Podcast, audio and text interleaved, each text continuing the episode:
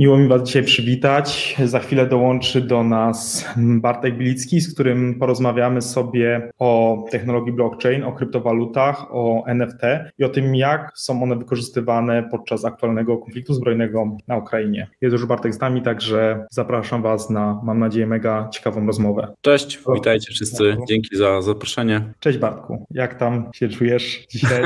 Wspaniale, nie mogę się doczekać tego, tego live'u, mimo że, mimo że jakby aura jest może niesprzyjająca, tak? I to nie jest najfajniejszy temat, może temat, o którym byśmy chcieli rozmawiać, ale myślę, że ważny i, i ważny do tego, żeby go skomentować i rozpowszechnić. No właśnie, no to co się dzieje już od w tym momencie kilkunastu dni tak na Ukrainie, to są bardzo trudne momenty, bardzo trudne obrazy, które widzimy na co dzień. Natomiast z perspektywy obserwatora, jeżeli wyłączymy emocje, jest to też w jakiś sposób ciekawy temat do takiej analizy, do analizy na pewno z punktu widzenia jednej strony nowoczesnego konfliktu zbrojnego, ale z drugiej strony właśnie z punktu widzenia takiej technologicznej, czyli tego świata, w którym my na co dzień się obracamy, jak te nowe technologie IT, no, technologie internetowe są wykorzystywane. Dzisiaj porozmawiamy sobie w szczególności w kontekście e, technologii blockchain, kryptowalut, NFT, natomiast możliwe, że zahaczymy też troszkę o ogólnie cyberprzestrzeń. Także mam nadzieję, że czeka nas tu bardzo e, ciekawa i e, pouczająca rozmowa.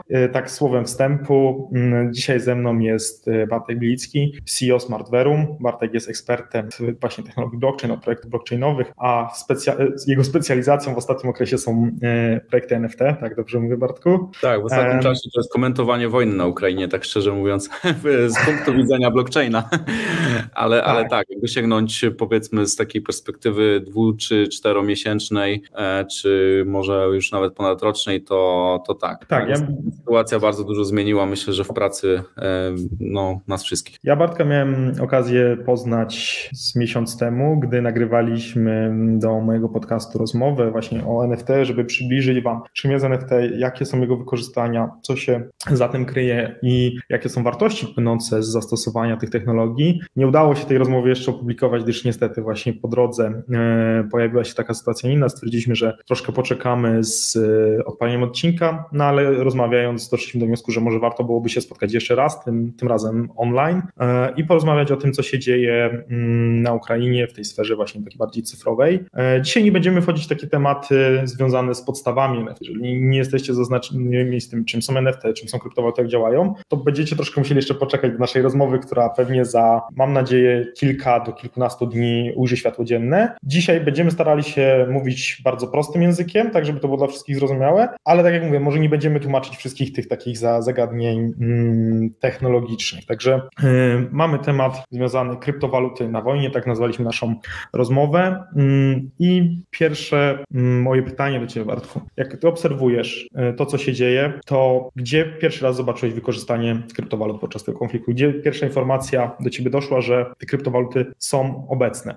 Y, zanim jeszcze odpowiem na to pytanie, to tylko taki mały disclaimer z mojej strony, że ja myślę, że podczas tej rozmowy może paść dużo jakichś takich wątków, nazwijmy to geopolitycznych, więc tutaj nie jestem ekspertem w tym obszarze. Postaram się po prostu skomentować e, to, co się dzieje pod kątem właśnie blockchaina, kryptowalut, NFT.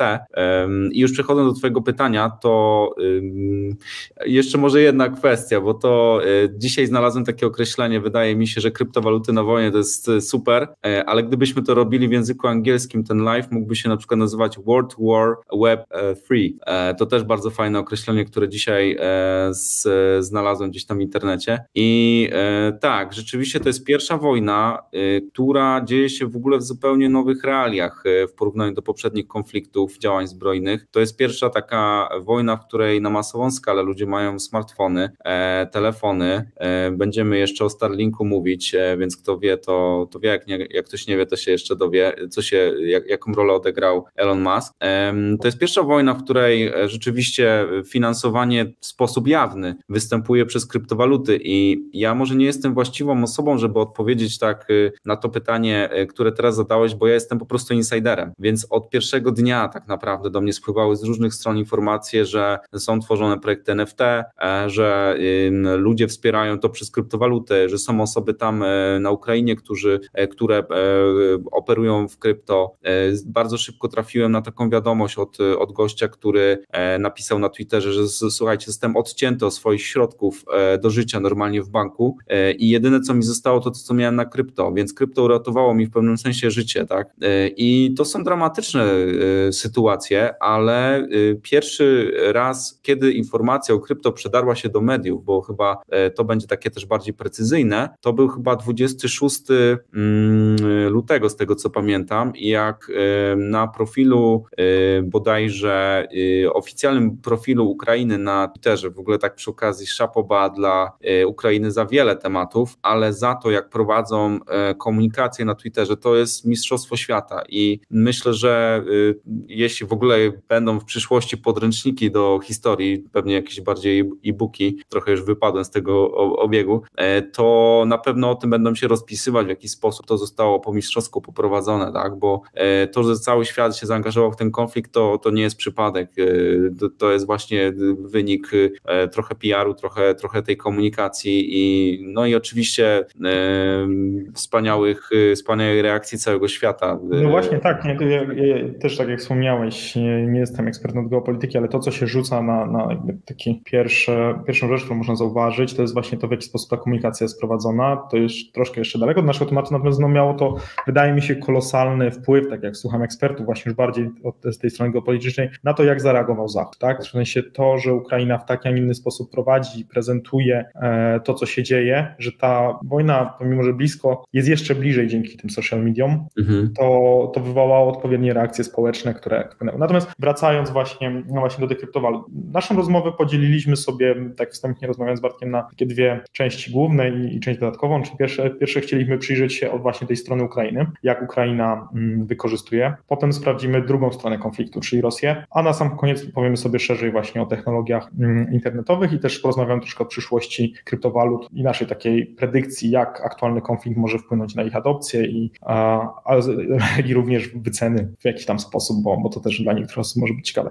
Także zaczynamy od, Ukrainy. To, co powiedziałeś, mi osobiście rzuciło się w oczy to, jak prawnie Ukraina, y, czy tam social media ukraińskie operują tymi wszystkimi mm, nazwami, jak NFT, właśnie jak wykorzystanie, tu będziemy robić jakieś airdropy, tu będziemy y, wypuszczać NFT. Dla mnie to to tyle szalenie ciekawe, że wiele państw zachodnich, w naszym ocenie często bardziej rozwiniętych pod tym względem technologicznym, jak się popatrzy na naszych rządzących, na, na te komunikaty, na to, jak oni próbują zrozumieć, o co w tym wszystkim chodzi, to widać, że jest bardzo duży opór. A tutaj po stronie ukraińskiej to się wydaje, że to jest dla nich naturalne, że oni to zaczęli od razu robić. Jak myślisz, czy faktycznie politycy ukraińscy już wcześniej musieli być zaznajomieni, że to tak łatwo poszło, czy jest tam ktoś, mają kogoś takiego bardzo, że tak powiem, zaznajomego z tematem na pokładzie, którym to prowadzi? Tak, ja myślę, że ten wicepremier e, jest bardzo ogarnięty w tym temacie. Próbuję znaleźć, jak się nazywał, Mikhailo Fedorow. E, polecam obserwować gościa na, na Twitterze. Bardzo ciekawe rzeczy e, puszcza. Między innymi właśnie ten tweet, do którego nawiązujesz o airdropie, że zdecydowali się jakby nie robić tego airdropu. Tam był wątek z NFT i, i z, z wymiennymi i niewymiennymi tokenami. Pewnie o tym później. To jest właśnie autorstwa tego pana, przynajmniej kogoś, kto ten, kto, kto, kto obsługuje tego, to jego konto. Więc e, wydaje mi się, że to ten sposób komunikacji trochę też e, charakteryzuje e, państwa, które są zarządzane w, w taką płaską strukturą, bo zobaczmy na te kraje, które są przyjazne w ogóle kryptowalutom, przynajmniej były przez wiele lat przyjazne, jak na przykład Estonia czy Malta, no to są malutkie kraje, które nie mają jakiejś rozbudowanej administracji i przez to też wiele projektów ICO, projektów finansowanych przez kryptowaluty znalazły tam po prostu swój dom, tak? Czy też giełdy, była historia cała z giełdą BitBay, która wyniosła się z Polski do, e, do Malty, tak? To jakby, jakby wiemy, że, że to charakteryzuje właśnie te kraje, które mają tą hierarchię dość płaską. I, i widzę podczas tego konfliktu, no, na pewno widzieliście te, e, te memy, jak e, porównuje się rząd Putina do rządu ukraińskiego, jak, jak prezydent z premierem, czy tam z generałem potrafią się przytulać podczas jakichś tam spotkań, robić sobie ramię w ramię zdjęcie, selfie, a na tych spotkaniach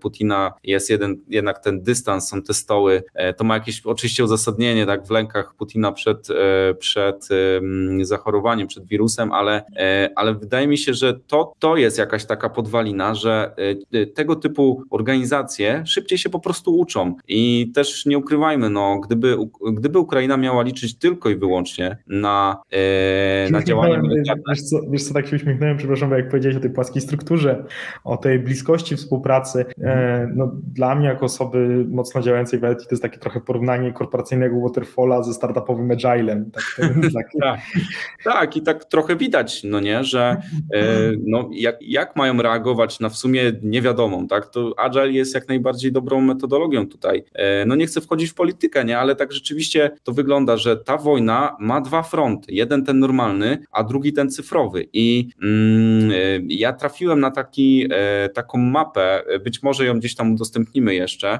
Ona na pewno już jest bardziej aktualna, więc najchętniej bym znalazł taką powiedzmy z wczoraj czy z dzisiaj, ale to była tak mapa sprzed tygodnia ataków cybernetycznych na, na Rosję, mapa całego świata. I w zasadzie najbardziej aktywna jest tutaj Europa cała, włącznie, włącznie z tą częścią rosyjską oraz część azjatycka i też tutaj część rosyjska gra, ten region rosyjski gra dość dużą rolę, ale ataki idą też ze Stanów Zjednoczonych bardzo mocno i z Afryki, w zasadzie z całego świata, więc to tylko pokazuje, że istnieją dwa fronty na tej wojnie, front cyfrowy i front właśnie ten tradycyjny, więc gdyby rząd E, Ukrainy miał liczyć tylko i wyłącznie na, e, na te działania militarne, no to wydaje mi się, że ta wojna zupełnie by inaczej wyglądała. Więc e, sądzę, że jakby ta otwartość na te nowe technologie, i tutaj my głównie dzisiaj rozmawiamy o blockchainie, o krypto, o NFT, no ale tego jest oczywiście więcej, to jest jakiś sposób na wykorzystanie po prostu wszystkiego, co oni mogą zrobić. Bo co mogą zrobić? No nie, no, mogą zrobić to, co mają pod ręką.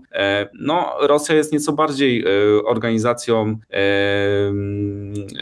no, taką organizacją, która jest powiedzmy wielopoziomowa, tak, e, ta decyzyjność zapada nieco, nieco wolniej, więc no, to też widać w ich działaniach, tak, też, też już nie chcę porównywać do tego, jak wygląda wojsko e, ukraińskie i wojsko e, rosyjskie, już nawet nie chodzi o liczebność, ale też o uzbrojenie, ale, ale tak, myślę, że z tego wynika ta otwartość na nowe technologie, po prostu inna, zupełnie inna mentalność i też takie przeświadczenie, że co by się nie działo, my walczymy po prostu o, o swoje życie, o swoją, e, swoją ojczyznę. I tutaj nie liczy się w tym momencie, czy krypto e, wpisuje się compliance'owo w, w jurysdykcję Ukrainy, czy się nie liczy. O tym, o podatkach porozmawiamy później, jak będzie o czym gadać.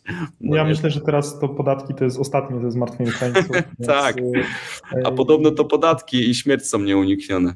Wiesz co, nie wiem, czy podczas wojny jakikolwiek urzędnik skarbowy tam gania za tymi ludźmi. Raczej, raczej nie wyobrażam sobie Natomiast, natomiast mm, powiedz mi, jakbyś mógł przybliżyć naszym słuchaczom, w jaki sposób Ukraina e, wykorzystuje mm, blockchain, wykorzystuje NFT. E, w pierwszej kolejności zapewne to, co każdemu do głowy przychodzi, to będzie jakieś pozyskiwanie funduszy. Jak, jakich projektach słyszałeś, albo mógłbyś przybliżyć, które już w tym momencie e, te fundusze mm, mają pozyskać? A ja będę miał jeszcze kilka pytań potem do tego, do samego pozyskiwania funduszy i potem jeszcze troszkę dalej.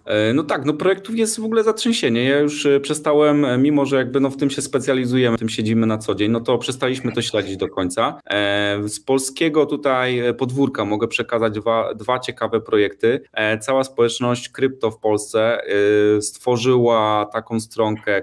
Inicjatorem była firma Submi. Jak ktoś jest w świecie krypto siedzi, to wie, wie mniej więcej co to jest za firma. Pozdrawiam. I powstała stronka cryptoforukraine.io i tam różne projekty przekazują po prostu środki i te środki są przekazywane do Polskiej Akcji Humanitarnej e, przez bramkę w ogóle y, Ariten, tak przy okazji kolejny startup, który jakby dba o przekazanie środków, przetransferowanie środków tam powiedzmy z krypto na, na fiaty, no a Polska Akcja Humanitarna ma już swoje jakby sposoby i cele, żeby przekazać to na Ukrainę. To jest jeden z, e, z projektów. E, drugi projekt, którym jakoś tam się też zaangażowaliśmy, to jest nftforukraine.io i to też polecam. Ja chyba myślę, że te linki gdzieś tam tam będą e, publikowane, no nie? Gdzieś, gdzieś je wrzucimy. Mhm, e, tak, bierzemy te wszystkie linki i potem będzie w opisie pod, e, pod nagraniem, bo nagranie będzie dostępne, więc kto nie da rady też teraz na żywo tego no bo słuchajcie, to będzie miał okazję wrócić do tego, a tam troszkę uzupełnimy ten opis. Tak, więc to jest taki projekt też tutaj nasz rodzimy, który stworzył serię gołębi w pixelarcie jako symbol właśnie tego tam pokoju nawiązującego do symbolów Ukrainy. I każdy może sobie, to jest zrobione w tak zwanym stylu PFP, czyli Profile Pictures, czyli ten cały trend wrzucania, podmieniania swojego awataru na, na Twitterze, na NFT-ki, to ten projekt się w to wpisuje. I pod tym szyldem są też weryfikowane kolejne inne projekty, więc w tym momencie mamy tam jeszcze jeden projekt na, na dole strony, który, e, który jak najbardziej jest już zweryfikowany i można sobie e, w niego kliknąć. To jest stop-war.in.ua e, i to jest zarówno ten pierwszy projekt, jak i ten projekt. One są tworzone, to są projekty tworzone w zasadzie tutaj w Polsce, ale też przez Ukraińców. Nie? To są osoby, które jakby czują klimat ten, ten ukraiński. Ten, ten, ten drugi projekt, o którym mówię, to już nie są gołębie, to już są postacie kobiet, więc mamy tutaj bardzo fajne nawiązanie też do Dnia Kobiet, który może nie jest taki wesoły jak, e, jak ten Dzień Kobiet z zeszłego roku. E, no, ten wątek wojenny się tutaj e, przewija cały czas, ale mm, to są NFT-ki, które, które pokazują kobiety w strojach właśnie takich ludowych, z takimi ludowych i nie w ludowych, chyba wszystkich nie przeglądałem tych, tych, tych NFT-ków.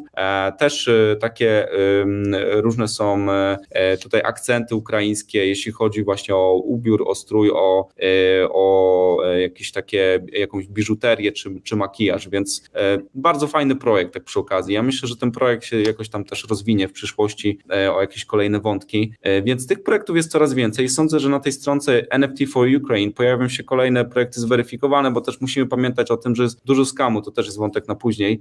No właśnie, nawet nie, nie wiem, czy na później, bo to jest, to jest jedna rzecz, którą, którą ja chciałem już teraz poruszyć. Jak powiedzieli, że tych projektów jest dużo, to, to pierwsze, co do mnie przyszło, patrząc na mnogość skamu, która ogólnie występuje gdzieś w świecie blockchainu, w świecie projektów blockchainowych, z racji też na to, że jesteśmy na bardzo wczesnym etapie adopcji i, i takie rzeczy się pojawiają, bo też nie chcę wchodzić w dyskusję ogólnie e, skamów w świecie, w świecie blockchain. Tak, czy NFT to jest Natomiast e, przy okazji tej sytuacji, właśnie, dużo projektów. Y, jaka jest Twoja cena? Czy jest duże ryzyko, że niestety na przykład y, łatwo będzie się naciąć też na skam związany z, z transferem y, środków na pomoc Ukrainy, dla Ukrainy? Oczywiście i ja myślę, że nawet wiele z tych projektów może być tworzonych przez na przykład Rosjan, tak? I myślimy, że dofinansowujemy Ukrainę, a tak naprawdę dofinansowujemy wroga Ukrainy w tym momencie, tak? Więc jakby musimy naprawdę uważać i zawsze, to jest w ogóle podstawa w inwestowaniu inwestowaniu NF, NF, w ogóle to jest podstawa w inwestowaniu. Musimy weryfikować, gdzie te nasze pieniądze e, przekazujemy. I nawet jeśli wydaje nam się, że projekt jest, e, mówiąc kolokwialnie, językiem młodzieży, e, legitny, no to może się okazać, że za tym stał oszust, który przez lata powiedzmy działał legalnie, ale pewnego dnia stwierdził, że chciałby sobie jednak na emeryturę nieco więcej odłożyć. Więc no zawsze istnieje jakieś ryzyko i nawet jeśli to są,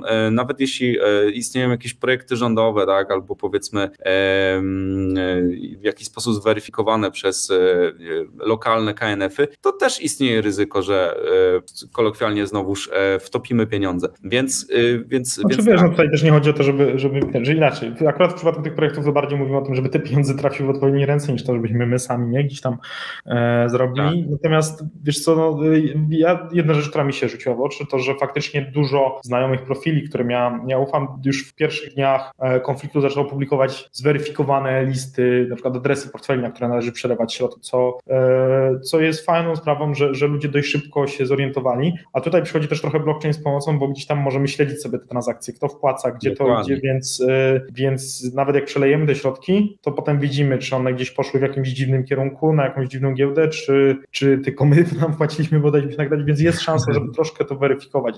Natomiast powiedz mi, bo to też może dużo osób zastanawiać, tak? Mamy, mamy Ukrainę, która jest pod wojną, no te środki, czemu akurat przez blockchain. Jakie są zalety tego, żeby, żeby robić to, e, przesyłać to przez blockchain, zbierać to przez blockchain? Przecież są zwykłe zbiórki, tak? Możemy po prostu przelewać zwykłe środki finansowe na Ukrainę, złotówki, dolary. Czemu to waluty? Jak Twoim zdaniem e, jest zaleta tego, żeby to robić w taki, a nie inny sposób? No, jakby podstawowa zaleta jest taka, że jest to proste i łatwe i musimy pamiętać, że mm, przelewy na e, krypto pozbawione są całej tej administracji, tej księgowości. Za każdym razem, jak spółka otrzymuje, czy fundacja otrzymuje jakieś środki, to w jaki sposób musi je zaksięgować, żeby przesłać je dalej.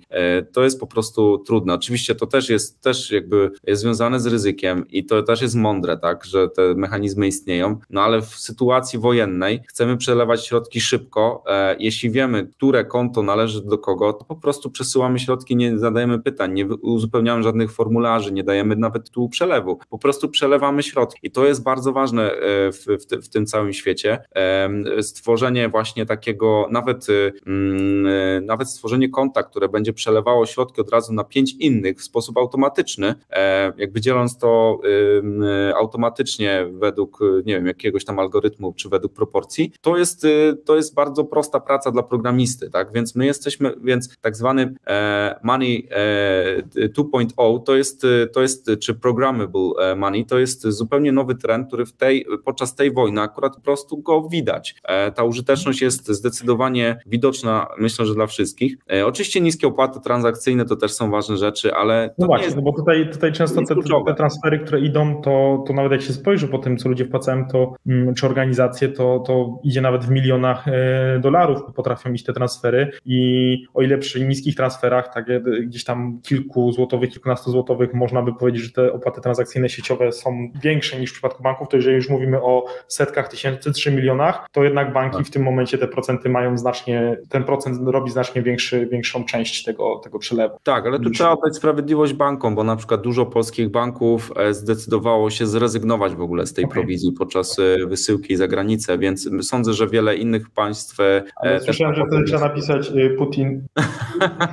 to wtedy no tak, chyba, nie, no chyba, no. chyba tak. Ale, ale więc jakby, tak jak mówię, no tak, to jest w ogóle przewaga kryptowalut, ale w tym akurat przypadku nie jest to takie istotne, ale pamiętajmy też, że to też nie oznacza, że jeśli wysyłamy powiedzmy darmowy przelew na, na Ukrainę, e, to po pierwsze on dojdzie szybko, bo znowuż skorzystamy ze starego systemu. SWIFT został wymyślony przed internetem tak naprawdę, nie? Tutaj wielka, e, teraz wszyscy, wszyscy zaczęli się uczyć, co w ogóle znaczy SWIFT, co to jest, tak, bo przedarło się, ten akronim przedarł się w ogóle do mediów e, takich tradycyjnych, że o, nagle Rosję odetniemy od SWIFTA, więc tak, mały, małe, małe wytłumaczenie, SWIFT to jest ten międzynarodowy system, w którym chodzi o to, żeby przelewać z jednego kraju do drugiego e, środki, czasem za pomocą trzeciego, czwartego i całego wianuszka pośredników, więc to jest dokładnie to i e, to jest mądre, uważam, że w tym momencie, żeby odciąć e, jakiś kraj od, od, od przelewów międzynarodowych. Natomiast, więc tak, tu jest naturalna przewaga kryptowalut, że one po prostu przechodzą bardzo szybko, w mgnieniu oka tak naprawdę, bardzo często. Oczywiście też potrafią się zatkać, jak ktoś się nieco bardziej zna na tym i dał za małą opłatę transakcyjną, to też takie historie się e, zdarzają. No ale jest więcej wątków. E, zacznijmy od tego, że anonimowość. Wiele osób, wielu, wielu darczyńców, no nie może sobie pozwolić, bo na przykład, nie wiem, mają jakieś związki z Putinem, tak, e, albo w ogóle z Rosją. Są firmy, które są finansowane przez rosyjskie firmy, mają jakieś tam zależności i nie mogą sobie pozwolić na to, żeby w prosty sposób wykazać, że środki, które zarobili, przekazują na sprawę ukraińską. A tutaj, no to jest zasadzie no, niewykrywalne na takim poziomie, powiedzmy, y, na, na, na, którym rozmawiamy, takim bardzo ogólnym, tak? Bo oczywiście e, w związku z tym, że przelewy na blockchainie są transparentne, śledzimy całą, e, cały łańcuch dostaw, no to możemy pewne wątki e, połączyć, kropki połączyć między sobą, więc, więc tak, ale generalnie jest ta anonimowość tutaj, więc to jest kolejna sprawa bardzo ważna. Pamiętajmy też o tym, i też mówiłem na samym początku, że pojawiły się takie informacje, że doszło do paraliżu infrastruktury bankowej też na Ukrainie i też w Rosji, ataki Anonymous, o tym pewnie za chwilkę porozmawiamy, e, więc to tylko oznacza, i zresztą Rosja ma też swoich hakerów, e, i to tylko oznacza tyle, że no nie można w tym momencie polegać na środki e, w Ukrainie, no przecież jeśli trwa tam wojna, no to po pierwsze już teraz wiemy o tym, że są sankcje takie wewnętrzne, limity, nie można wypłacać środków, bo wiemy jak ten system finansowy działa, że dla wszystkich nie starczy oczywiście, tak, w zależności od kraju czasem to jest 15% środków, e, które można wypłacić powiedzmy z ogólnej puli, którymi ludzie e, dysponują na co dzień, czasem to jest 20, czasem mniej, więcej, różnie, ale no e, tam też doszło do paniki, ludzie stali w kolejce po, po pieniądze fiducjarne, no i nie, do wszystkich starczyło, także tutaj krypto nie ma tego problemu w ogóle, jest pozbawione tego mankamentu. Właśnie, właśnie to, to trochę co mówisz, nie, jakby mm, to zaraz przejdziemy, jeżeli chodzi o wypłaty i, i wartości, to podobny temat się pojawił w przypadku Rosji, natomiast e, to, co, o czym ja sobie pomyślałem, tak, nie? Gdyby przyszło do sytuacji, w której, nie wiem, ktoś musi uciekać ze swojej ziemi, bo, bo nie ma już wyjścia i musi wziąć jakiś majątek ze sobą, tak, to, to kryptowaluty, o ile już ta adopcja jest na takim etapie, że w większości państw da się je zmienić, tak, to są stosunkowo bezpiecznym sposobem na to, żeby część tego swojego majątku właśnie spakować, że tak powiem, na dany portfel i wybrać w innym miejscu świata, tak, w sensie mając, Dokładnie. tak jak mówisz, to gdzieś tam na kontach bankowych ukraińskich, może się okazać, że gdzieś tam przy, przy aktualnej sytuacji będzie ciężko je wypłacić za granicą, tak, czy tam jeżeli mówimy, potem będziemy mówić o Rosji, to już w ogóle się nagle okaże, że te karty już Visa, Master, nie, Mastercard, Visa nie działają, nie, za granicą, więc, więc nagle nawet jeżeli ktoś by stwierdził teraz, dobrze, ja pieprzę tą Rosję i e, jadę za granicę, mm, bo nie chcę mieć nic wspólnego z Putinem, to nagle się okaże, że on i tak tych swoich środków z tego swojego rosyjskiego konta nie wypłaci, nie? Mm. Dokładnie, to jest wielka przewaga, już od wielu lat o tym e, zwolennicy kryptowalut mówią, że tak naprawdę to jedyne, co e, musisz zapamiętać, to frazę, e, swój klucz prywatny, tak, albo frazę przypominania, żeby w innym miejscu się zamontować po prostu na swój portfel kryptowalutowy i odzyskać środki. I to wszystko. I to, to, to jest dla osób, które się nie znają, to jest zwykle kilkanaście albo dwadzieścia parę, parę słów, które dość łatwo się zapamiętuje, bo, bo to są dość słowa takie, które powiedzmy można sobie mnemotechnicznie ułożyć w głowie, więc to jest wielka przewaga. No zobaczmy, załóżmy, że ktoś posiada wartość, którą miał w złocie, no to teraz przewodzić przez granicę, jak słyszeliśmy o tej historii, jak był otworzony korytarz humanitarny, ale Rosjanie otworzyli ogień, tak, i ludzie nie mieli ze sobą dużo, ale musieli pewne rzeczy no, zostawić, tak, no bo ratowali swoje życie i teraz ktoś może miał ze sobą jakieś sztabki złota, no i zostawił to i gdzieś to no, leży. To nie jest wygodne. Ja wiem, że, że teraz w tych czasach, jeżeli będziemy mówili o inwestycjach, złoto jest uznawane za jeden z lepszych y, y, tutaj y, tak, z tak. lepszych Już jestem fanem złota. Natomiast złoto jest troszkę mało mobilne, nie? Jest ciężkie, Dokładnie. też nie jest takie małe, plus musimy pamiętać o pewnych restrykcjach, tak? Nie, nie wszędzie przez granicę przewieziesz złoto. Dokładnie. W sensie, w sensie to nie jest tak, że, że z tym złotem to możemy tak, już ja akurat tak abstrahując do tego ostatnio też czytałem ciekawy wywiad, że lepszą alternatywą dla, dla złota są, są diamenty, które jako węgiel też są niewykrywalne przez bramki metali. A, dobre, dobre. W mniejszych y, objętościach można je spokojniej przewieźć, więc jeżeli nie złoto, to diamenty, no albo właśnie kryptowaluty. Tutaj z zastrzeżeniem takim, że trzeba faktycznie zapamiętać, że móc odtworzyć ten portfel, tak, przy pomocy. A ja słyszałem o srebrze, to też jest ciekawy wątek, bo teraz bardzo popularne są kanały prowadzone przez prepersów e, i oni mówią, że złoto owszem, ale taka popularna forma złota, może nie sztabka, tylko właśnie ta tak zwana tabliczka czekolady, ona ma sens, ale na przykład za jakieś drobne usługi nie zapłacisz takim kawałeczkiem złota, bo no mimo wszystko to coś jest, y, jest to cenne. Tak?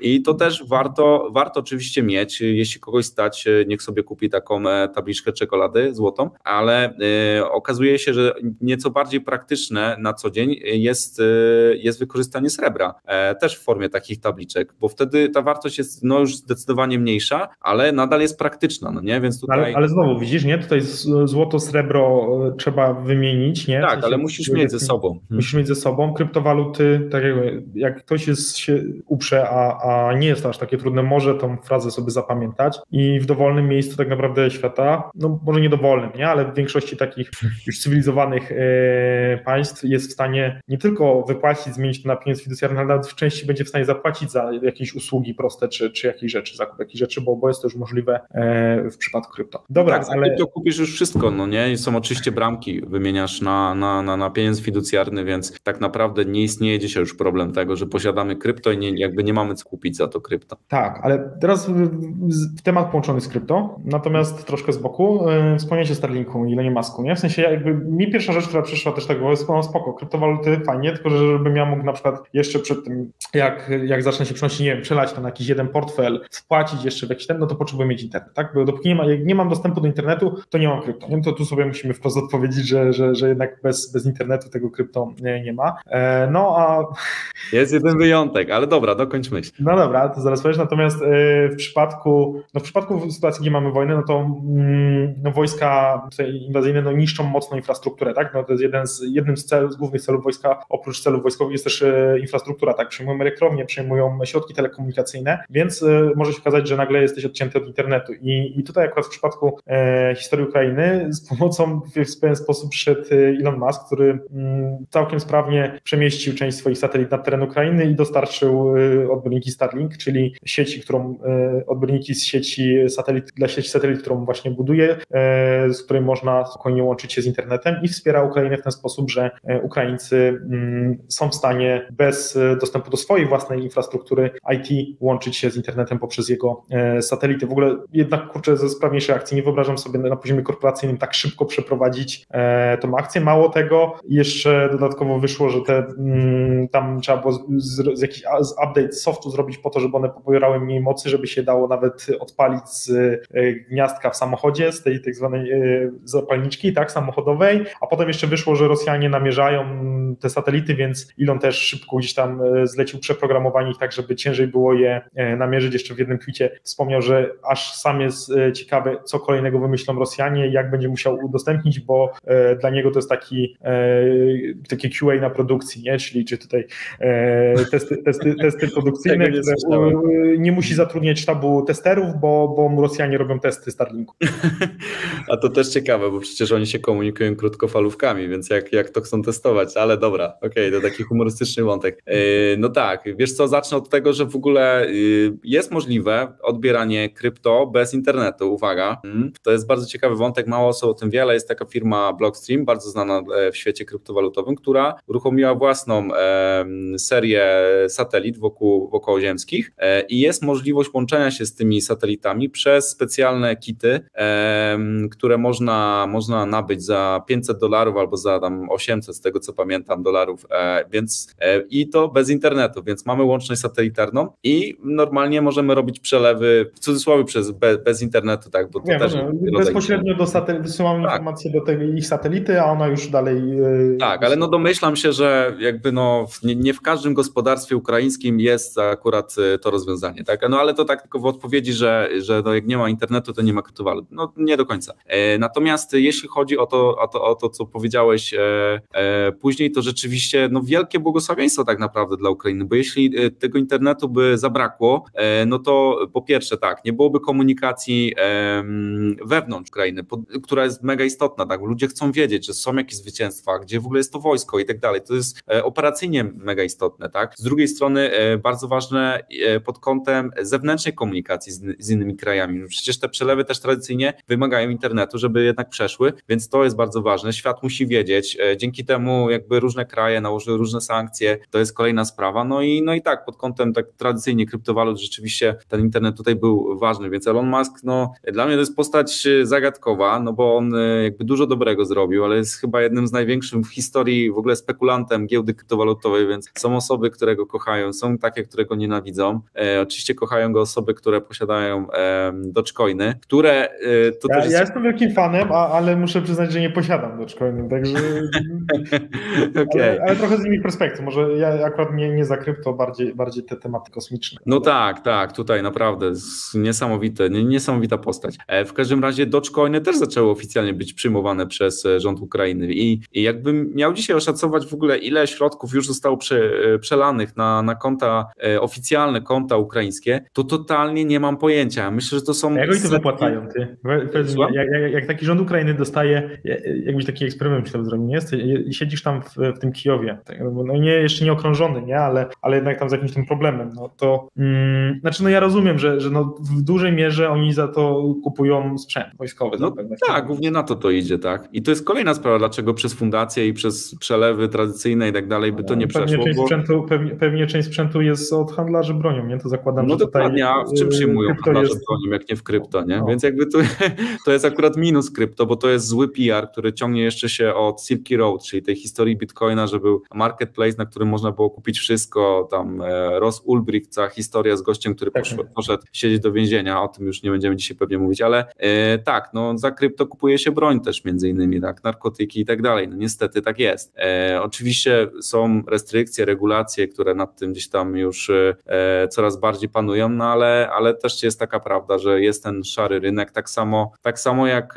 e, czarny rynek, tak samo jak czarny rynek e, dolara. Mówi Dobra. się, że na każdym dolarze są jakieś tam e, śladowe ilości kokainy. Yy, kokainy? Prawda, czy nie? Tak, coś takiego słyszałem. ale teraz wiesz co, dużo nowych dolarów wyprodukowali, więc może to ich się troszkę... Zależy, troszkę, kto ich wie.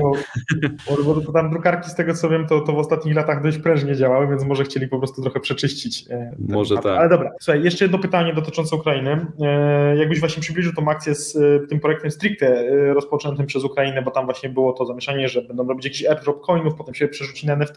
Jakbyś mógł powiedzieć, o co tam chodziło i, i przeskakujemy do tematu Rosji, do, do tej strony rosyjskiej. No tak, rzeczywiście najpierw miały być, z tego co pamiętam, jakiś airdrop e, tokenów e, wymiennych, e, czyli jakiś taki, tutaj pojawiło się takie w ogóle nowe pojęcie military offering, trochę nawiązujące do initial coin offering, czyli do tych zbiórek kryptowalutowych.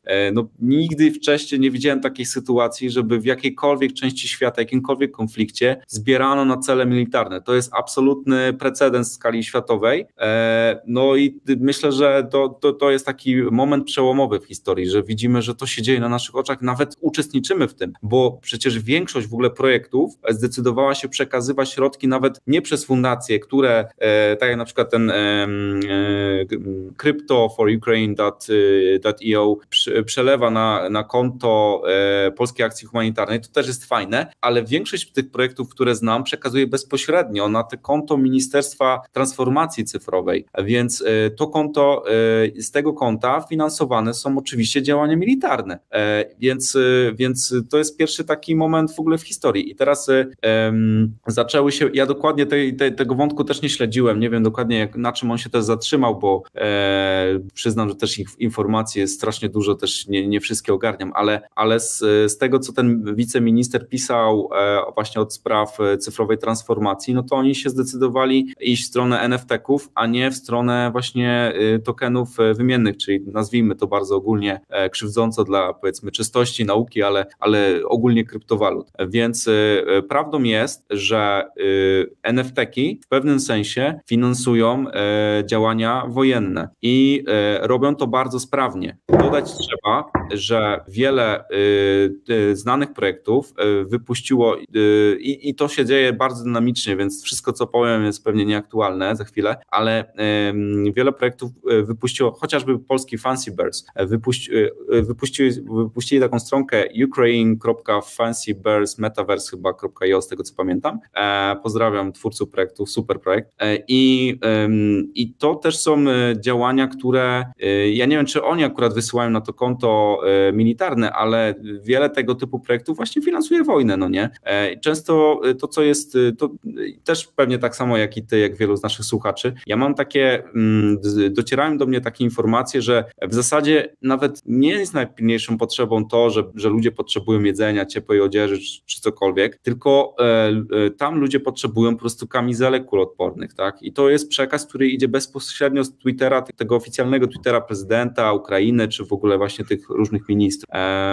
no, więc nie wiem, czy odpowiedziałem, ale, ale się starałem. Dobrze, y, mamy już ponad pół godziny, 40 minut y, rozmowy ze sobą. Szybko zleciało. Szybko zleciało. Przejdźmy jeszcze do tej strony mm, rosyjskiej, bo tutaj też się e, ciężko dzieje, y, ciekawie dzieje, w sensie ciekawie dzieje, mm, tutaj Rosja może, nie wiem, może też zbierają środki, e, natomiast e, bardziej mm, chciałem zapytać w kontekście sankcji, tak? Na, na Rosję zostały nałożone sankcje, został odcięty ten SWIFT, znaczy został odcięty. Z tego co słyszałem, to jeszcze nie został, ale dopiero będzie i nie wszyscy, tylko część, więc to tam z tym SWIFTem tak, to tak, tak, jest, troszkę, jest. troszkę taka sytuacja zagmatwana, natomiast Muszą to, przejść te ważne przelewy. Tak. Yy, natomiast to, to, co się dzieje, to, to Rosja, Rosjanie z tego, co, co mi się przynajmniej udało dowiedzieć, częściowo swój majątek ulokowali w krypto, częściowo pewnie czy to organizacje do, do, do robienia przelewów, częściowo ludność w celu nawet ochrony, pomimo, pomimo swojej chwiejności, i tak to się okazuje, że w dzisiejszych czasach jest mniej chwiejny niż rubel, więc yy, dużo osób zaczęło jakby szukać w kryptowalutach jako, jako środku tego, który nie jest kontrolowany przez żadną organizację, którego nikt nie odetnie, ratunku dla, dla swoich, swojego majątku, tak? I powiedz mi, jak ty obserwujesz to, co się dzieje w Rosji i nie wiem, czy też miałeś yy, wcześniej świadomość tego, w jaki sposób Rosja przed yy, tą wojną podchodziła do kryptowalut, czy była pozytywnie nastawiona, czy negatywnie i jak to się zmieniło w związku z nałożonymi sankcjami? W zasadzie była i pozytywnie, i negatywnie, bo tam było kilka takich wątków, też nie jestem akurat analitykiem tego rynku, ale z tego, co do mnie docierało, to e, były takie wahania, tak, że, że był taki moment, że nie było w ogóle wsparcia dla kryptowalut, potem się okazało, że jednak Kreml e, pozytywnie na to patrzy. Sam nie wiem, jak to jest teraz, ale oczywiste jest to, że ludzie będą uciekali do, do kryptowalut, ponieważ tak jak wykazaliśmy przed chwilą, no jest po prostu wielka użyteczność za tym stojąca. Tu warto wspomnieć o tym, że tworzony jest własny internet, tak naprawdę można powiedzieć narodowy intranet. Rosja się odcina. Tak, Rosja się odcina, ale to nie oznacza, że się odetnie od kryptowalut. Wiemy no właśnie, po, to jest tutaj takie, taka, takie moje przemyślenie, że już wszyscy, wszyscy którzy mogli nałożyć sankcje, więc, Rosja stwierdziła, że jeszcze tylko ona sama na siebie sankcji nie nałożyła, więc stwierdziła, że się odetnie od internetu. Nie? No, trochę, ale wiem o co chodzi, nie? Jeśli chodzi o no, obywateli. Tam zawsze komunizm właśnie, żeby odciąć na końcu internet. Ale powiedz mi właśnie w takim razie, czy jeżeli Rosja się odetnie sama od tego internetu, to co z tymi kryptowalutami obywateli? Czy ja, jak, jeżeli byłbym obywatelem Rosji, w tym momencie próbował uratować swoje oszczędności, kupił bitcoiny przykładowo, po czym nagle państwo odcina mnie od internetu zewnętrznego, co z moimi bitcoinami? Znaczy, to jest zawsze taka trochę walka z wiatrakami. Wiem o tym, bo sam rozmawiałem z ludźmi, którzy e, przebywali w Chinach i potrafili oczywiście obejść te, e, ten, ten, ten rodzaj internetu, który tam jest, e, więc jakby myślę, że będzie to do obejścia. To nie jest takie realne odcięcie od internetu, rozumiem, tylko bardziej nie. filtracja. Raczej duży, duży rodzaj, duży kaliber takiej cenzury, mocnej cenzury, tak myślę, aczkolwiek ja nie uczestniczę w tych projektach, może rzeczywiście oni chcą się totalnie odciąć, zrobić gruby e, moskiewski tym razem. E, bardziej na, nie jak Chiny, bo faktycznie Chiny, tak jak mówisz, nie z tego co, co ja przynajmniej śledziłem, Chiny to nie są odcięte od internetu, tylko są mocno filtrowane, mocno cenzurowany ten internet. Tak. Natomiast e, odcięcie y, ma Korea Północna z tego co kojarzę, tam jest tylko kilka maszyn, które jest realnie podpiętych do... No właśnie, to ciężko mi jest ocenić, bo nie znam tamtej sytuacji. Troszkę próbowałem informacji wyciągnąć na ten temat, ale, ale nie mam, więc jeśli ktoś ma lepsze jakieś informacje, to niech e, napisze tu w komentarzu. Ale pamiętam sytuację z Egiptu. Nie wiem, czy pamiętacie, była taka e, historia w 2011 roku, też były zawirowania polityczne i tam był taki prezydent Mubarak, e, który zdecydował się, ponieważ e, ludzie koordynowali te wszystkie demonstracje właśnie przez internet, skrzykiwali się, to stwierdził, że odcina telefony, odcina e, internet, żeby w ogóle jakby stłamsić to, tak? No i ludzie stracili komunikację na kilka dni, bo okazało się, że cała infrastruktura jest, ok, nie ma internetu powiedzmy idącego od prowajderów e, rządowych, więc uruchomimy sobie własny internet. I tak jak się śmiałem trochę, taki narodowy intranet. I on był trochę rzeczywiście gorszy, wolniejszy i odcięty od całej reszty, ale działał, e, więc y, w ten oto sposób jakby no z, zawsze się na jakiś problem znajdzie rozwiązanie. No i mm, nie wiem jak to będzie w Rosji, tak, bo tak jak mówię, nie, nie uczestniczyłem w tym i podejrzewam, że oni sami do końca jeszcze nie mają pojęcia, jak to przeprowadzą, ale na pewno no tak już się odkleili od rzeczywistości, że no, będą musieli postawić na to, żeby zrobić zupełnie nowy, nowy internet, no bo e, z całego świata cała ta akcja chociażby mm, wpisywania w, w Google Maps e, opinii na temat e, do lokalnych biznesów rosyjskich, opinii na temat tego, co się w ogóle dzieje na Ukrainie, tak, bo wiemy, że jest cenzura i, i nie wiadomo, co się dzieje, no to właśnie to, żeby bronić się przed tego typu akcjami, no to trzeba po prostu odciąć internet w jakiś tam sposób, się odizolować. Już nie mówiąc o tych atakach typu wyświetlamy w, w dzisiejszym wydaniu, głównym wydaniu wiadomości e, moskiewskich, e, Russia Today czy cokolwiek, e, wyświetlamy informacje o tym, co się dzieje na Ukrainie. To też była świetna akcja Anonymous. Tak, tak. No, dostało w jakiś tam Kropla sposób. w morzu. Dostało, dostało od tej części, się na tym cyberfroncie, tak? Rosja tutaj od Anonymous, od mm, kilku innych jeszcze grup hakerskich. Natomiast się zastanawiam, no bo wiesz, jeżeli ktoś zdążył, nie? Jeszcze jakby nie są odcięci na dzień dzisiejszy i te środki przeleje, może być taka trochę, można powiedzieć, paradoksalna sytuacja, gdzie ten ekonomia rosyjska już mocno dostała możliwe, że, że będzie jej ciężko się wygrzebać w ciągu najbliższych miesięcy, a może i lat y, tak. z tego kryzysu, który już w tym momencie się tam rodzi. Natomiast y, no, jeżeli ktoś te środki już w tym momencie ulokował, no to one nie tyle mo, na razie mogły ochronić swoją wartość, natomiast w przyszłości może się okazać, że one wręcz zyskają.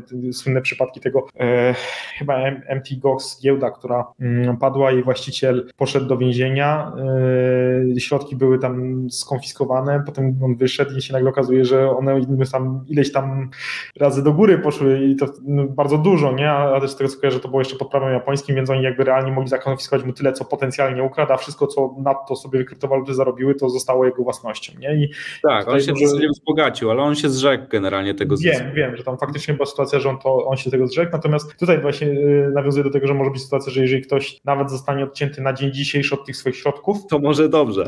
To może dobrze, nie? Może na tym zarobi, ale no, nie mówiąc o tym, że zarobi, nie, nie wiemy, co się będzie działo w Rosji, tak? Tutaj jeżeli, jeżeli będzie bardzo duży kryzys, to ja sobie jestem w stanie wyobrazić naprawdę bardzo dużo różnych sytuacji. W momencie, w którym tak. pada rynek, który był stosunkowo rynkiem kapitalistycznym, wolnym rynkiem, tak? Gdzieś tam były firmy, była giełda, tak? To działało. Jesteśmy odcięci od, od wszystkiego, no to nie zostaje nam zbyt wiele. Mamy dwie opcje, albo barter, albo gospodarka centralnie sterowana, nie? W sensie i to już się dzieje w Rosji, już są pewne ograniczenia. Nie możesz wypłacić więcej niż, niż tyle. Firmy, które mają większy kapitał zagraniczny niż 25% nagle będą miały kontrolę państwa i zaczynają się właśnie to, takie centralne sterowanie. Może się okazać, że część środków ludzie po prostu zostanie zabrane. Nie? I teraz y, przekazanie tego w kryptowaluty może ochronić te środki przed przejęciem no choćby. Tak, tak. No tutaj też warto podkreślić taki wątek, że coraz więcej takich y, rosyjskich firm, czy firm, które były inwestowane albo powstały w Rosji, albo mają jakiegoś fundera z Rosji, one są trochę też prześladowane w tym momencie, tak? I ja, e, okej, okay, ja też jakby jasno deklaruję, po jakiej stronie jestem, natomiast ja myślę, że to jest wielka tragedia dla tych osób, które często no, były apolityczne, tak? I teraz, e, i teraz e, bardzo często jakby biznesy im się kończą, na przykład mimo tego, że oficjalnie e, opowiedziały się, że będą wspierały Ukrainę, bo już nie wiem, jaka jest ich intencja, ale w zasadzie nie wyobrażam sobie dzisiaj, żeby jakakolwiek firma rosyjska czy pochodząca z Rosji na, nie wiem, rynku zachodnim działała e, spokojnie, nie wypowiadając się w temacie w ogóle e, tej, konfliktu ukraińskiego. No, w świecie krypto też nawet to się odbiło, bo, bo drugi największy blockchain, czyli Ethereum, jeden z twórców, Vitalik Buterin, tak. też pochodzi z Rosji, też wypowiadał się na temat. E, Ale on od zawsze był taki trochę w połowie Kanadyjczykiem i w połowie Rosjaninem. Nie wiemy, kim był Satoshi Nakamoto.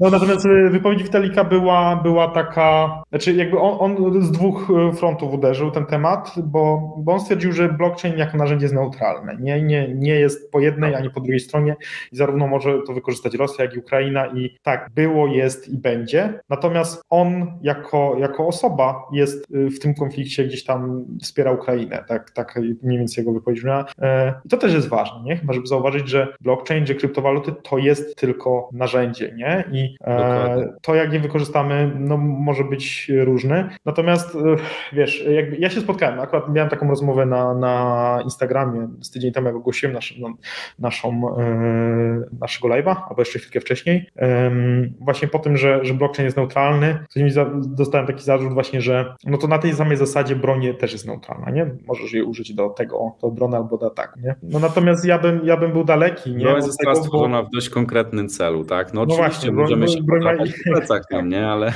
Ten cel jakby, ten efekt końcowy użycia broni jest stosunkowo jeden, nie? W sensie w tak. przeciwieństwie do... do... Tak. Jednocześnie podkreślam, że jestem za broń. Tak, no wiesz co, ja, ja, ja lubię bardziej porównywać to, nie wiem, do, do energii atomowej, tak? Mhm. W sensie to jest nawet, wiesz, y, ktoś może powiedzieć, dobra, bo, bo kryptowaluty są wykorzystywane do dwóch rzeczy, okej, okay, no też są, też są, nie? Natomiast no, no na świecie jeszcze nie było w praktyce bardziej szkodliwej, a przy okazji bardziej pożytecznej rzeczy pod względem tego wynalazku, jakim była broń jądrowa, nie? Z jednej strony mamy elektrownię, która jest w stanie pół państwa zasilić, jest jednym z czystszych środków, jeżeli chodzi o to, o zanieczyszczenie dla Ziemi, praktycznie nie generuje oprócz tych odpadów, które musimy gdzieś tam składować przez chwilę, znaczy przez chwilę, no bardzo długo, ale, ale, ale jesteśmy w stanie składować, natomiast yy, z drugiej strony no bomby atomowe, nie? No, no tak, no świetny przykład, tak. No chyba, żeby pójść w jakąś skrajność i oceniać, czy yy, na przykład bomba atomowa, tak, yy, może być dobra i zła, no to już Sama bomba jako bomba, no to, no to trochę tym. Dokładnie. Natomiast, wiesz co, drugie pytanie takie jeszcze w temacie tym rosyjskim yy, i potem przejdziemy sobie do naszych predykcji na przyszłość, żeby też już nie, nie przedłużać. Pojawiły się opinie, że Unia Europejska zrobi wszystko, żeby zablokować możliwość operacji kryptowalutami przez Rosję. Pomijając to, że Rosja się sama odetnie i sama, sama się zablokuje, jakby ten wątek na chwilę wyłączmy, czy jest to, żeby Unia Europejska, czy jakiekolwiek inni zachodni politycy na tyle sprawnie zadziałali, żeby e, odciąć Rosję od możliwości obej obejścia sankcji poprzez kryptowalut?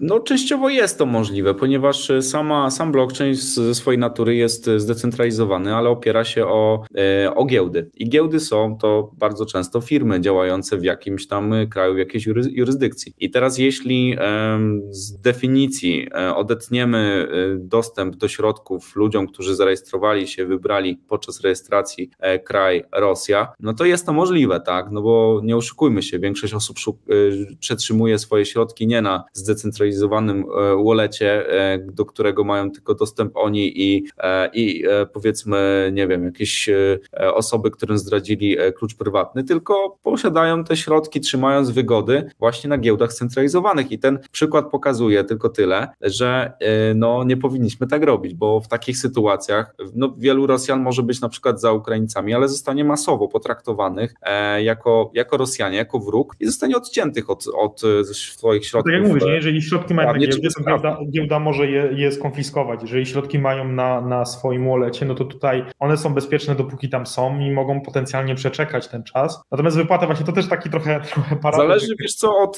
regulaminu, jaki ktoś zaakceptował, bo ja, ja nie wiem, jakby nie znam na pamięć wszystkich regulaminów.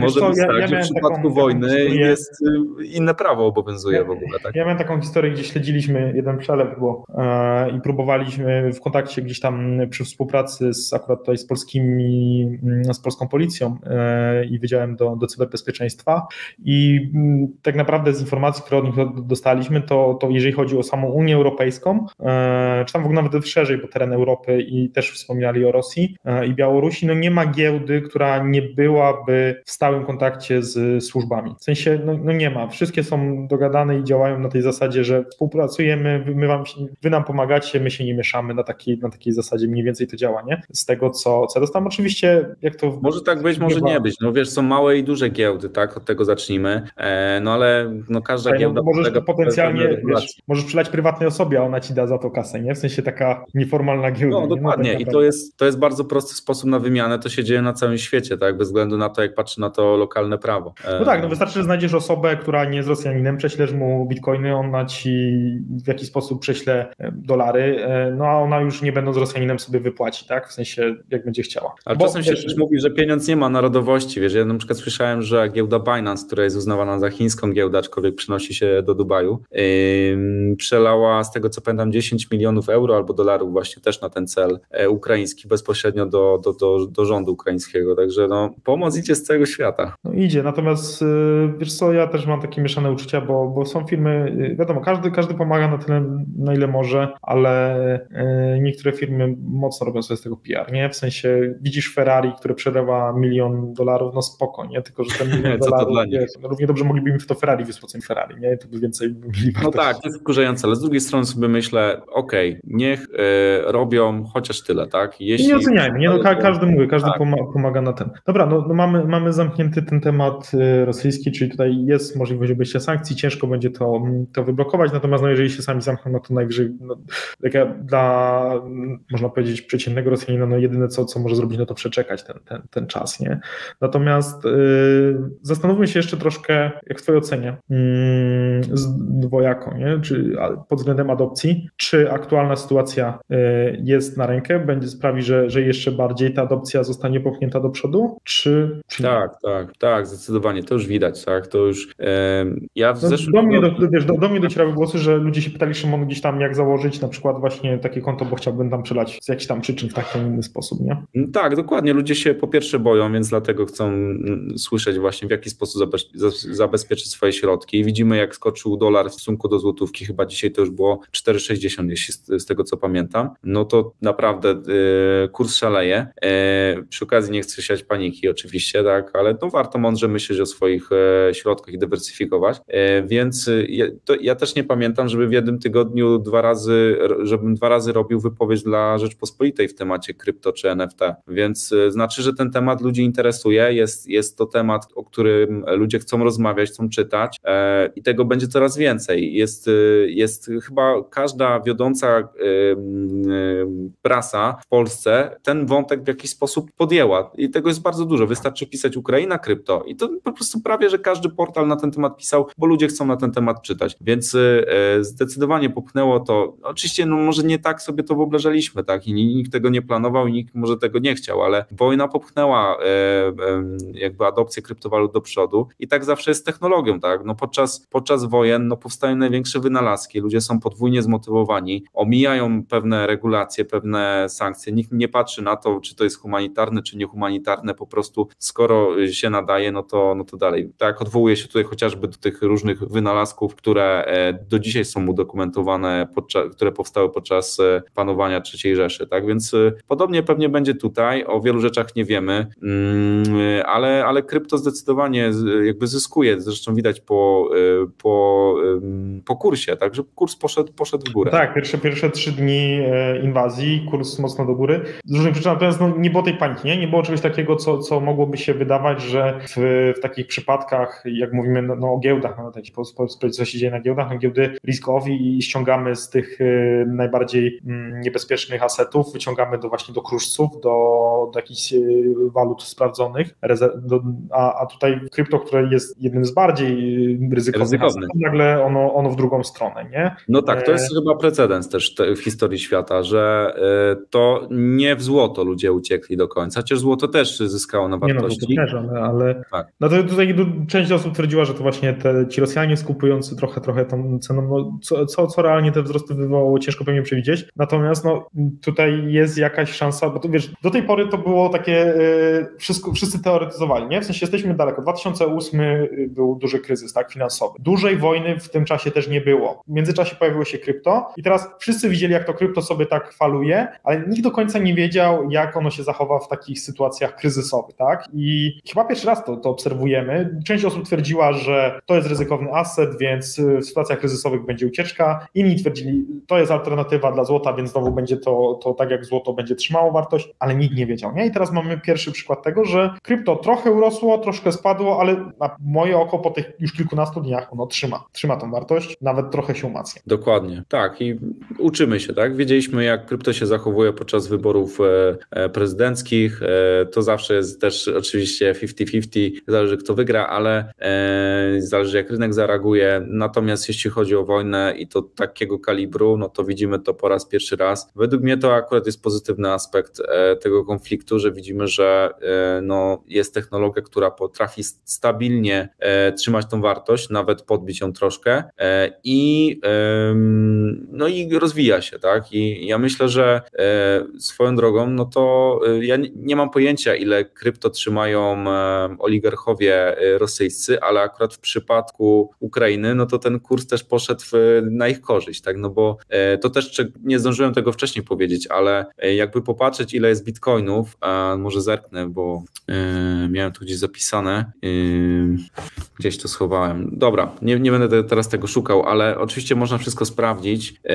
To są generalnie miliony dolarów, kilkanaście milionów dolarów w samym bitcoinie, z tego co pamiętam, i podobne kwoty, gdzieś tam jeszcze większe kwoty w Ethereum. To, co powinniśmy, to o czym się rzadko mówi, to tak, mówi się o tym, że jest bitcoin, jest Ethereum i że są stablecoiny, na przykład w USDT, że zostały przelane różne przelewy, ale nie mówi się o tym, że skoro został udostępniony e, adres bitcoina, to tak naprawdę ludzie przelewają też na Bitcoin Cash, na przykład, który jest forkiem, jest kopią tego, e, tego projektu, e, a ludzie posiadający jeden adres mają dostęp od razu do kilku różnych, powiedzmy, projektów, więc i tak samo jest na Ethereum.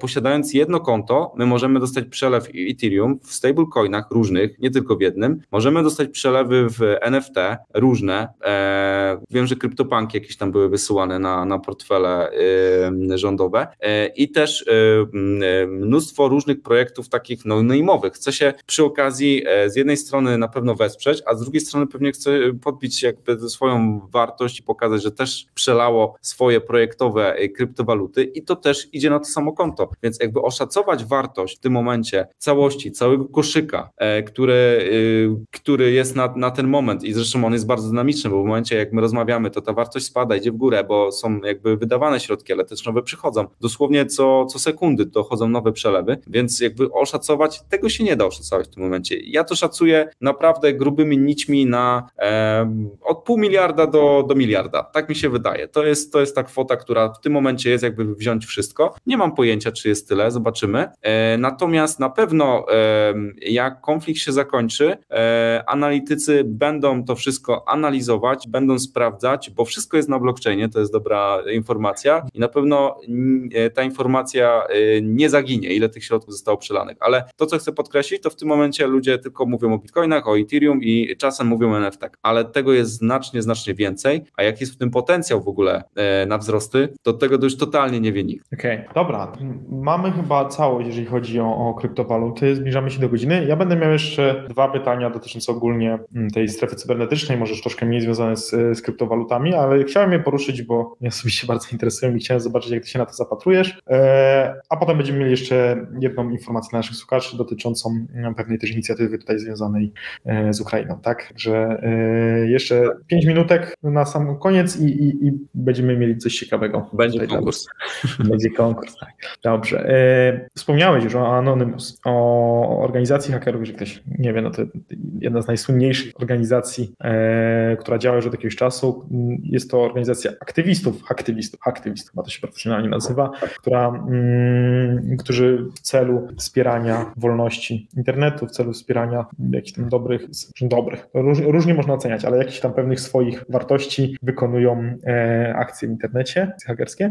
No Anonymous wypowiedzieli wprost Rosji, wypowiedzieli Putinowi wojnę. Co jakiś czas przebijają się do internetu teraz informacje o tym, że właśnie tutaj zhakowali rosyjską telewizję i zaczęli puszczać e, transmisję tego, co się dzieje na Ukrainie. E, wyłączają strony urzędów rosyjskich, e, wyłączają wycieki dokumentów. Natomiast ja mam taki jeden problem z tym, że mm, część tych informacji jest niezweryfikowana i ciężko ją zweryfikować. Nie wiem, na ile każda z tych akcji, które gdzieś tam się przewinęły w internecie i były podpisywane pod Anonymous, faktycznie miała miejsce. A dwa, na ile te pozostałe rzeczy, które załóżmy już są w miarę bardziej pewne, że, że miało miejsce, czy to jest tylko takie robimy, bo robimy, czy faktycznie realnie to pomaga, nie? W sensie, no bo, tak jak mówię, mhm. dużo informacji, nie wiem, nie byłem w Rosji, nie widziałem tej telewizji, natomiast widziałem kilka nagrań, więc potencjalnie mogę zakładać, że to miało miejsce. Potem mogę się zastanawiać, czemu to zostało zrobione raz, a potem tego nie powtórzyli. Znaczy potem się okazało, że jeszcze powtórzyli, ale to nie było tak, że to przez cały dzień bity nadawali, to przez tam kilka godzin. Pewnie ktoś to musiał zabezpieczyć. Natomiast yy, i to jest dla mnie coś, co jeżeli faktycznie miało miejsce, a, a wskazuje na to, że miało miejsce, to jest duże, gruba akcja, nie? Pokazywać y, w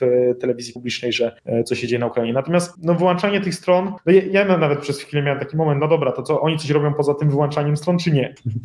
No tak. No DDoS, jest, wiesz, no DDoS to nie jest... jest taka walka śmieszna, tak? Naj, naj, najprostszy sposób, um, naj, najprostsze działanie, jakie może haker podjąć, to zhakować WordPressa czy jakiś inny CMS, który jest popularny, bo nie jest zaktualizowany, tak? Albo zrobi DDoSa, dokładnie, czyli ten zmasowany atak. Na, no chodzi o to, że wiesz, jakby te takie rzeczy, które dla mnie były najbardziej imponujące, jestem w stanie powiedzieć, że były też najmniej wiarygodne, nie? Bo była informacja o tym, że wyłączyli satelity szpiegowskie rosyjskie. Tak, Roskosmos, tak? Mhm. Ale czy to się stało naprawdę? Mhm. Ja nie wiem, nie? w sensie nie, nie spotkałem się jeszcze i ty trochę tam starałem się w internecie to sprawdzić, ale tam był jakiś screen, Wiesz, ale on wyszedłem, popatrzyłem w niebo i nie zweryfikowałem również. E, no. Możliwe, że tak, możliwe, że nie. Druga była, że gdzieś tam przejęli sterowanie e, gazem w Rosji, w jakiejś tam jednej ze spółce też, też była taka była informacja, że w Białorusi e, sparaliżowali e, tamtejszy PKP. No i właśnie, to są rzeczy, które, które robiły na mnie największe wrażenie, ale właśnie kurczę, mimo wszystko, o ile sprawdzić, czy strona internetowa jest dostępna mogłem, o ile sprawdzić, czy gdzieś tam faktycznie w tej telewizji to poleciało potencjalnie przez jakieś filmiki mogłem, to tutaj te dowody trochę ja, dla mnie one były takie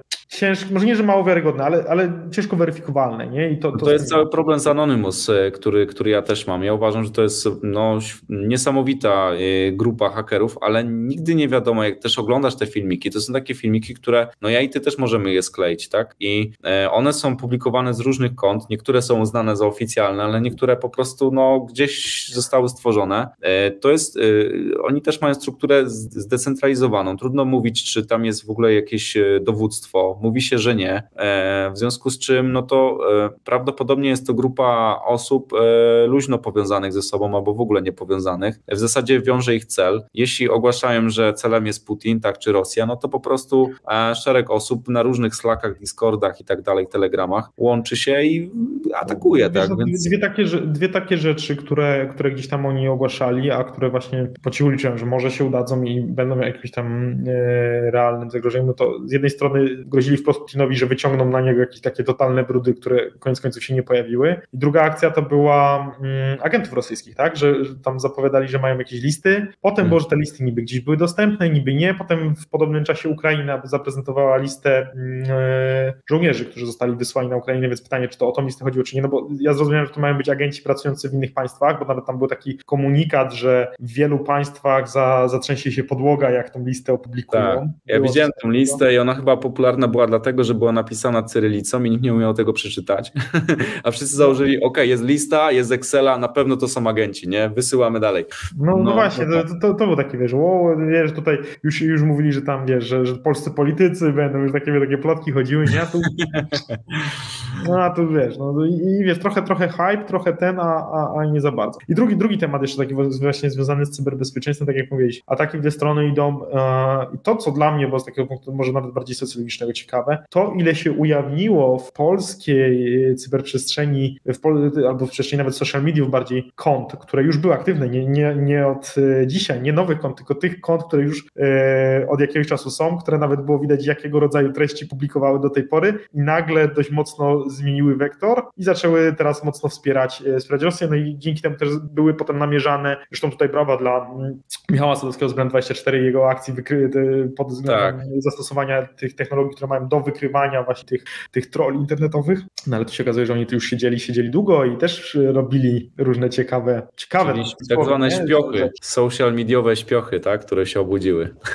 A właśnie nawet nie mówię o tych śpiochach, tylko mówię o tych, którzy już byli aktywni, nie? Się okazuje, że mm, no, bardzo dużo tych kont mocno, no, czy to krytykujących szczepionki, czy tam związanych najgłośniej krzyżących z tematami pandemicznymi nagle zaczęło wspierać Rosję, nie? Tak, było coś takiego, albo ileś tam było takich kont Kraków Online, Warszawa Online, takich miejskich, które niby jakieś tam informacje miejskie publikowały i nagle zaczęły walić tam. No, ja, tak, ja myślę, że, to, że ym, dlatego właśnie nazywam to śpiochami, bo, bo to jest taka koncepcja, że są agenci e, różnych państw e, w, w innym państwie, tak, i oni żyją normalnym życiem, mają jakieś tam swoje poglądy określone, e, różne, z każdego frontu i prawicowe, i lewicowe, jakieś centrolewicowe i tak dalej. E, I pewnego dnia dostają informację, masz się zachowywać inaczej, więc ja bym nawet tego w ogóle nie wiązał z jakimikolwiek poglądami, nie? One po prostu nagle się aktywowały w tym momencie i mają robić swoją robotę, tak, no bo wiadomo, że nagle nie zaczną zbierać z dnia na dzień tysiąca followersów czy miliona followersów, no to ktoś musi być. Okej, okay. Jest wojna dezinformacyjna, pełną parą. No jest, jest. Y, na, nie wiem, no też może żyjemy w bańce, nie? Ale, ale no z punktu widzenia Zachodu, z punktu widzenia Europy, też na pewno to, co dostajemy od Ukrainy, wie w jaki sposób, y, że tak powiem, ten przekaz jest y, programowany, nie? W sensie to nie jest to, co tam się realnie dzieje, to jest to, co Ukraina też chce, żebyśmy my zobaczyli. Zresztą to też widać w momencie, w którym z jednej strony widzimy wielkie sukcesy armii ukraińskiej, ale zaraz potem pojawiają się informacje, jeżeli nam nie pomożecie w taki w taki sposób, w tej chwili to upadniemy, nie? Więc masz taki nagle e, tak, wiesz, tak, tak. konflikt, nie? Z jednej strony pokazują, jacy są odważni, jak mocno, mocno dają tam tym Rosjanom popalić, ale z drugiej strony zaraz przychodzi jeden z ministrów ukraińskich mówi, jeżeli nie zamkniecie w tym momencie nieba nad Ukrainą, to padniemy. No i masz taki nagle, to wygrywacie, czy nie wygrywacie? Bo ja już nie wiem, nie? W sensie to tak można tak ten zobaczyć, ale, ale tak, jest wykonywana bardzo ciężka praca i potrzebna, nie? Przez Ukrainę. E, natomiast no prawda leży gdzieś tam mm, po środku i też jest takie powiedzenie, nie? Że gdzieś tam na wojnie y, prawda cierpi najbardziej, nie? No bo każda strona swoją prawdę przekazuje. Dokładnie. I ku refleksji jeszcze na sam koniec, bardzo spodobały mi się słowa Stanowskiego, który mówił, że zastanawiałem się, trochę to sparafrazuję, zastanawiałem się, jak to było żyć Fran we Francji, e, która obserwowała II wojnę światową, na przykład w Polsce, e, toczącą się w tamtym czasie, e, jak to było być tam osobą, która tam mieszka, czy we Francji, Wielkiej Brytanii, gdziekolwiek.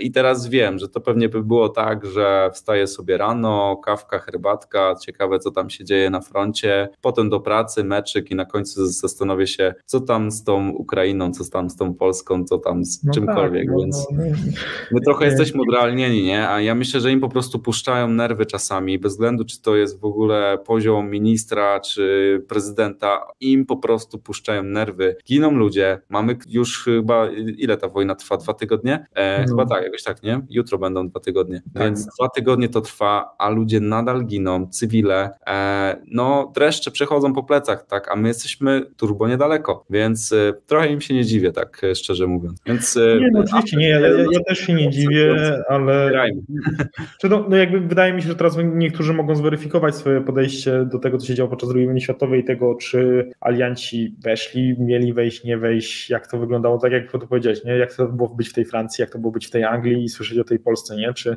Natomiast no to nigdy nie są, nie są proste sprawy, nie? To nie są to proste sprawy, zresztą może już będziemy też troszkę kończyć geopolitykę. Jest, jest kilku fajnych ekspertów, którzy oceniają te tematy teraz na, na YouTubie. Można, można naprawdę też się dużo doszkolić, wydaje mi się. Ja się bardzo dużo dowiedziałem tak. o tym, jak e, z tego punktu widzenia jest to dla mnie też ciekawe, co się dzieje, bo mm, o ile wolałbym, żeby nie miało to miejsca i naprawdę chciałbym, żeby, żeby był spokój i żeby nie było żadnej wojny, to jeżeli ona już jest, to ja osobiście śledzę to też z takiego punktu widzenia, e, który do tej pory był mi obcy, czyli jak pewne struktury struktury, jak pewne układy między państwami działają, jak działają pewne struktury wojskowe, jak, jak to wszystko się tam odbywa, takiego punktu właśnie analitycznego. Jest, jest dużo teraz ciekawych materiałów na, na YouTube się pojawiło, które to analizują na bieżąco. Łatwiej to oglądać niż właśnie taką troszkę bardziej dla mnie odrealnioną drugą analizę na przykład II wojny albo zimnej wojny, bo tutaj no, to były inne czasy dla mnie to trochę obcy świat, a tutaj widzimy coś, mm, co jest bliskie tego, co znamy. Tak? I codziennie masz aktualizację. Mhm. Dzięki Bartku za, za rozmowę. Myślę, że tutaj jest y, bardzo dużo mm, wiedzy tego, co się dzieje, natomiast na takie finalne podsumowanie możemy się już umówić, tylko nie wiem jeszcze na kiedy. Możemy się umówić na, e, że kiedyś w przyszłości spotkamy się na takie podsumowanie. Jak już temat będzie zamknięty, będziemy widzieć, jak to się potoczyły te nasze przewidywania. Czy faktycznie. Tak, tak. Zaszerujemy ekran, pokażemy Etherscan, pokażemy, jak tak. te przelewy przechodziły. Dużo diagramów ciekawych będzie z tamtego czasu. Tak, tak czy, zobaczymy, czy ta wartość, o której mówiliśmy, się utrzymała, czy, czy faktycznie jak się rozwinął projekt NFT, jakby prowadzony przez. Jak poszedł Bitcoin do przodu. No, natomiast y, kiedy to będzie, chyba nikt na dzień dzisiejszy nie jest w stanie. Oby szybko. Różnie, różnie może być, ale, ale miejmy nadzieję, że szybko. Tak Dobrze. Jest. Jeszcze raz dziękuję Bartku i dziękuję Wam. Dzięki za zaproszenie. Którzy już słuchają, słuchali dzisiaj na żywo i którzy słuchają już e, wersję mm, nagraną. Mam nadzieję, że mm, dużo tutaj dla Was e, ciekawych informacji. No i też mam nadzieję, że, że ta cała sytuacja jakby dla Was, e, czy jeżeli nawet dotyczy Was osobiście, bo znacie kogoś z Ukrainy, czy macie kogoś w rodzinie, to że mimo wszystko e, trzymacie się i też staracie się szukać tych pozytywów w tym, co się dzieje gdzieś tam, w tym, jak udało nam się tutaj, jak wiele też dobra się pojawiło, bo to jest to, co ja widzę, że, że dużo osób, znajomych, nieznajomych pomaga sobie teraz i tą taką bezinteresowną pomoc okazuje. I to, to jest coś, tak chciałbym, chciałem takim pozytywnym akcentem zakończyć, nie? Że, że w tym, tym całym nieszczęściu, um, wydaje mi się, że też my tutaj jako, nie chcę mówić Polacy, bo to nie tylko Polacy, bo to w wielu państwach yy, to widać, ale to, co obserwujemy na co dzień, to jest ta właśnie bezinteresowna pomoc naprawdę na skalę, którą chyba już dawno nie było widać. Tak, to jest pozytywne. Sława Ukrainie. Sława Ukrainie. Trzymaj się, Bartek. Dzięki. Miłego wieczoru. Trzymajcie się.